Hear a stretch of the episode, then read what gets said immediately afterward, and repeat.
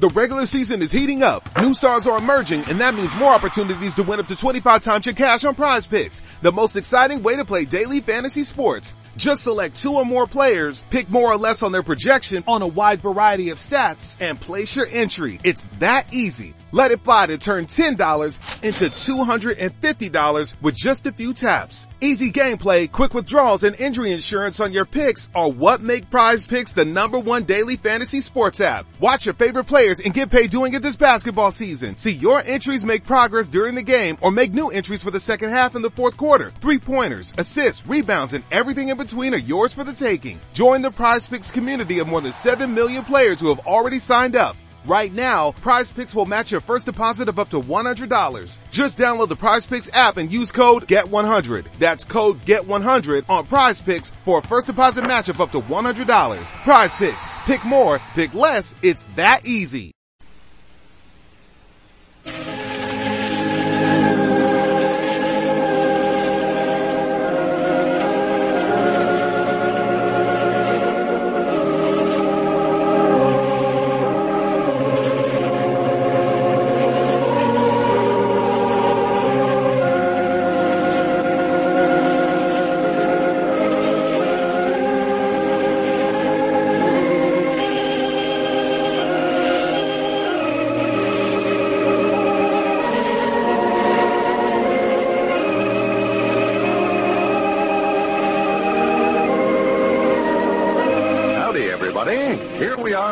To take you down to Pine Ridge for another visit with Lum and Abner. Brought to you by the makers of Horlicks, the original malted milk. Before we go down to Pine Ridge, I'm going to answer the question, what is the difference between Horlicks, the original malted milk, and imitation? First, where Horlicks uses only rich, full cream milk, many imitations use skim milk powder, but that only partly accounts for Horlicks' superior quality. Second, where Horlicks contains only selected wheat and their own malted barley, many of the imitations contain a lot of raw cocoa, ordinary sugar, and inferior malt powder. That's what accounts for Horlicks' superior flavor. Third, where Horlicks process conserves the precious vitamins and minerals and softens the curds of the milk in Horlicks, many imitations are just mechanically stirred up mixtures. That is the reason for Horlicks' greatly superior digestibility. Therefore, for quality, flavor, and result, insist on Horlicks, the original. And now, let's see what's happening down in Pine Ridge. The case of M.K. Skimp versus Edwards and Peabody, proprietors of the Pine Ridge Planetarium, to collect $1,000 personal damages, was dismissed by the judge last Friday. Just as it looked to be a certain victory for the squire, Lum produced evidence showing that Squire had applied for some life insurance since the accident in the theater and had passed a physical examination, proving there could have been no serious injuries resulting from the fall. As we look in on Pine Ridge today, we find Abner and Grandpappy Spears down at the Jot 'Em Down store. Lum is just approaching. Listen. Yeah, look at him strutting up out there. He puts me in mind of old turkey gobbler. Yeah, Lum's mighty proud of himself over the way that lawsuit come out. oh, he don't give that lawyer we had credit for nothing. Says he's the one that win the case himself. Never mind now what you're saying, Abner. Oh, oh, yeah, yeah, yeah. Hey, gentlemen, gentlemen. Well, howdy, Lum. Hey, Lama, Ezra Seestrunk called up for you a while ago. Oh, he did, huh? What did he want? Why, he never said. I told him you was out loping around town summers, but I'd have you call him when you come in. Well, don't never tell nobody I'm out loafing. Tell 'em I'm tied up on a case when they call that away. Tied up on a case. A law case. See that book there? Yeah, where'd you get that at? Well, it belongs to me. Well, what you canning it around under your arm for? This is a law book. Book of statutes. Folks ask me some question about law matters, I can just look it up for 'em right there. See, since that trial Friday, I'm getting sort of a reputation as a legal advisor. Yeah. Folks is wanting to get my advice about one thing or another, and I can tell 'em this way. Well, I do know. Hey, you sure made 'em sit up and take notice at the trial, um, when you come in there and told 'em about Squire buying that insurance. Oh, yeah. I held 'em spellbounded, all right. You could uh, hear the pin drop anywhere in the room there.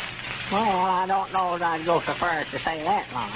Unless it was a fountain pen or a a rolling pin. Well, I knowed we was same as had the case one when that insurance man told me Squire had bought a policy from me. My legal mind started working right then. See, when Squire passed a physical examination for the insurance, that showed right there that he weren't serious hurt in the accident. Yeah, I know, I know. You done explained that to me a dozen times. Well, quick thinking on my part's what it was. I see right now I ought to have been a lawyer. Here, I've been wasting my time just as a patient around here when I should have had my own law office right here. Eddard, Eddard, and Eddard. Attorneys in law. Who? Eddards, Eddards, and Eddards. Sort of like that Clark, Clark, and Clark outfit in that county seat. Well, who's them other two editors there? Some of your relations? No, I don't know. I was just thinking what a good name that'd make for a law office. Oh, Might could find a couple of other editors somewhere. yeah, my. Hey, you aiming on practicing law now, Lon? Practicing? Hmm. I don't need no practice. Anybody can win a piece like that in West Friday. It's already law. You don't need no practice at nothing. I see right now I've been hiding my talents under a bushel basket. You been doing what? Hiding my talents under a bushel basket, I said. Bushel basket. Mm, Some kind of a basket. I doubt where I could get them all under a bushel. Now, you're thinking about lights, ain't you, Lum? Hiding your lights under a bushel. That's the way the saying goes. I know how it goes. It'll work on talents just the same as life. I know what I'm hiding. Well, I don't see no sense in hiding either one of them under there myself. I don't neither. That's why I'm going to quit it, too. I'm going to open up a law office. And that's what I was talking about a while ago. Well, Lum, you've got enough stuff to look after around here without getting into something else. Just looks like you ain't satisfied unless you're starting something new all the time. Even my constable work takes up more time than I ain't got for or to be spending on other things. Oh, well, this store and that picture show and my gestures of peaking. I can do all that with my left hand. Feller's got a brain like mine. He's got to keep it busy. Like that old Eddard saying, all work and no play makes Jack a... du- Uh, no. Let it go. Uh, Nothing. See there, I can't even keep up with my own brain. Just runs away with itself sometimes. I can be just sitting around like this. My mind just keeps right on going. One big idea right after another. well, I do know. Wonder to me, them wheels up there ain't wore plumb out. All that thinking. Turning big problems over in my mind. Wonder I don't have a nervous shakedown sometimes. I believe that's all right. Now. Yeah, I'll answer it. I'll answer Uh, it might be Ezra. You forgot to call him back like I told him you would. Eddards, Eddards, and Eddards talking. Wait a minute, Lum. You ain't took the receiver off the hook there. I know what I was just seeing how it sounded over the telephone. Oh. Hello? That is- that is it. Yeah, this is him. Who? Oh, howdy, Ezra. One that is. Yeah, Abner told me you called, but I've been sort of tied up on the case and couldn't. Huh? Jim Collins. Up on that. No, I don't, Ezra. Last I heard of him, he lived over there on Breast Street somewhere. Uh, Jim Collins lives out there this side of the Pleasant Valley Schoolhouse now, Lum. He's sheriff up in the old Medford place. Uh, how much does he owe you, Ezra? Well, I. I believe I could take that to court for you and collect it. Oh. Yeah, bring the suit again. Why, of course I can. You just leave it to me. I'll get that money for you. I'll file suit first thing in the morning. Huh? Oh, I don't know. About $25, I reckon. We had to pay that lawyer Irish $50 in there at the county seat the other day, and I done most of the thinking for him. Fact is, I same as win the case barehanded, or single-handed. Well, Lum didn't want to say nothing. Huh? Oh, yeah, that's right. Well, how about 15 cents then? I ought to have something out of it. Got to draw up all them papers and stuff and cross-examine everything. Submit the case to the juries and stuff like that. Well, you come over and bring all the evidence you've got. Well, ain't you got no proof of no kind that he bought the corn from you? Oh, well, if you got a letter from him, that's all you need. We can get him for using the mail to defraud, too. All right, Ezra. You'll be famous for this, being my first customer. Not at all. Not at all. Goodbye. What's the matter with Ezra?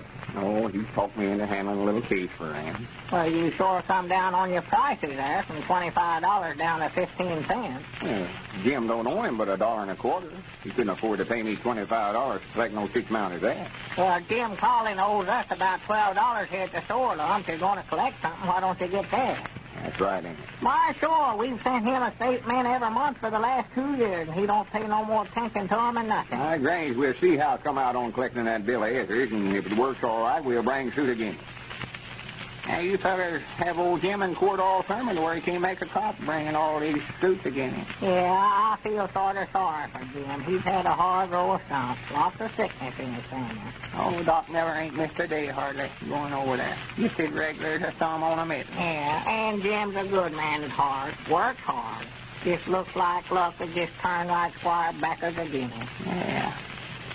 I was just thinking I might could just pay Ezra that dollar and a quarter Jim owes him and just pay him out of my pocket. Sort of use that for advertising. Advertising.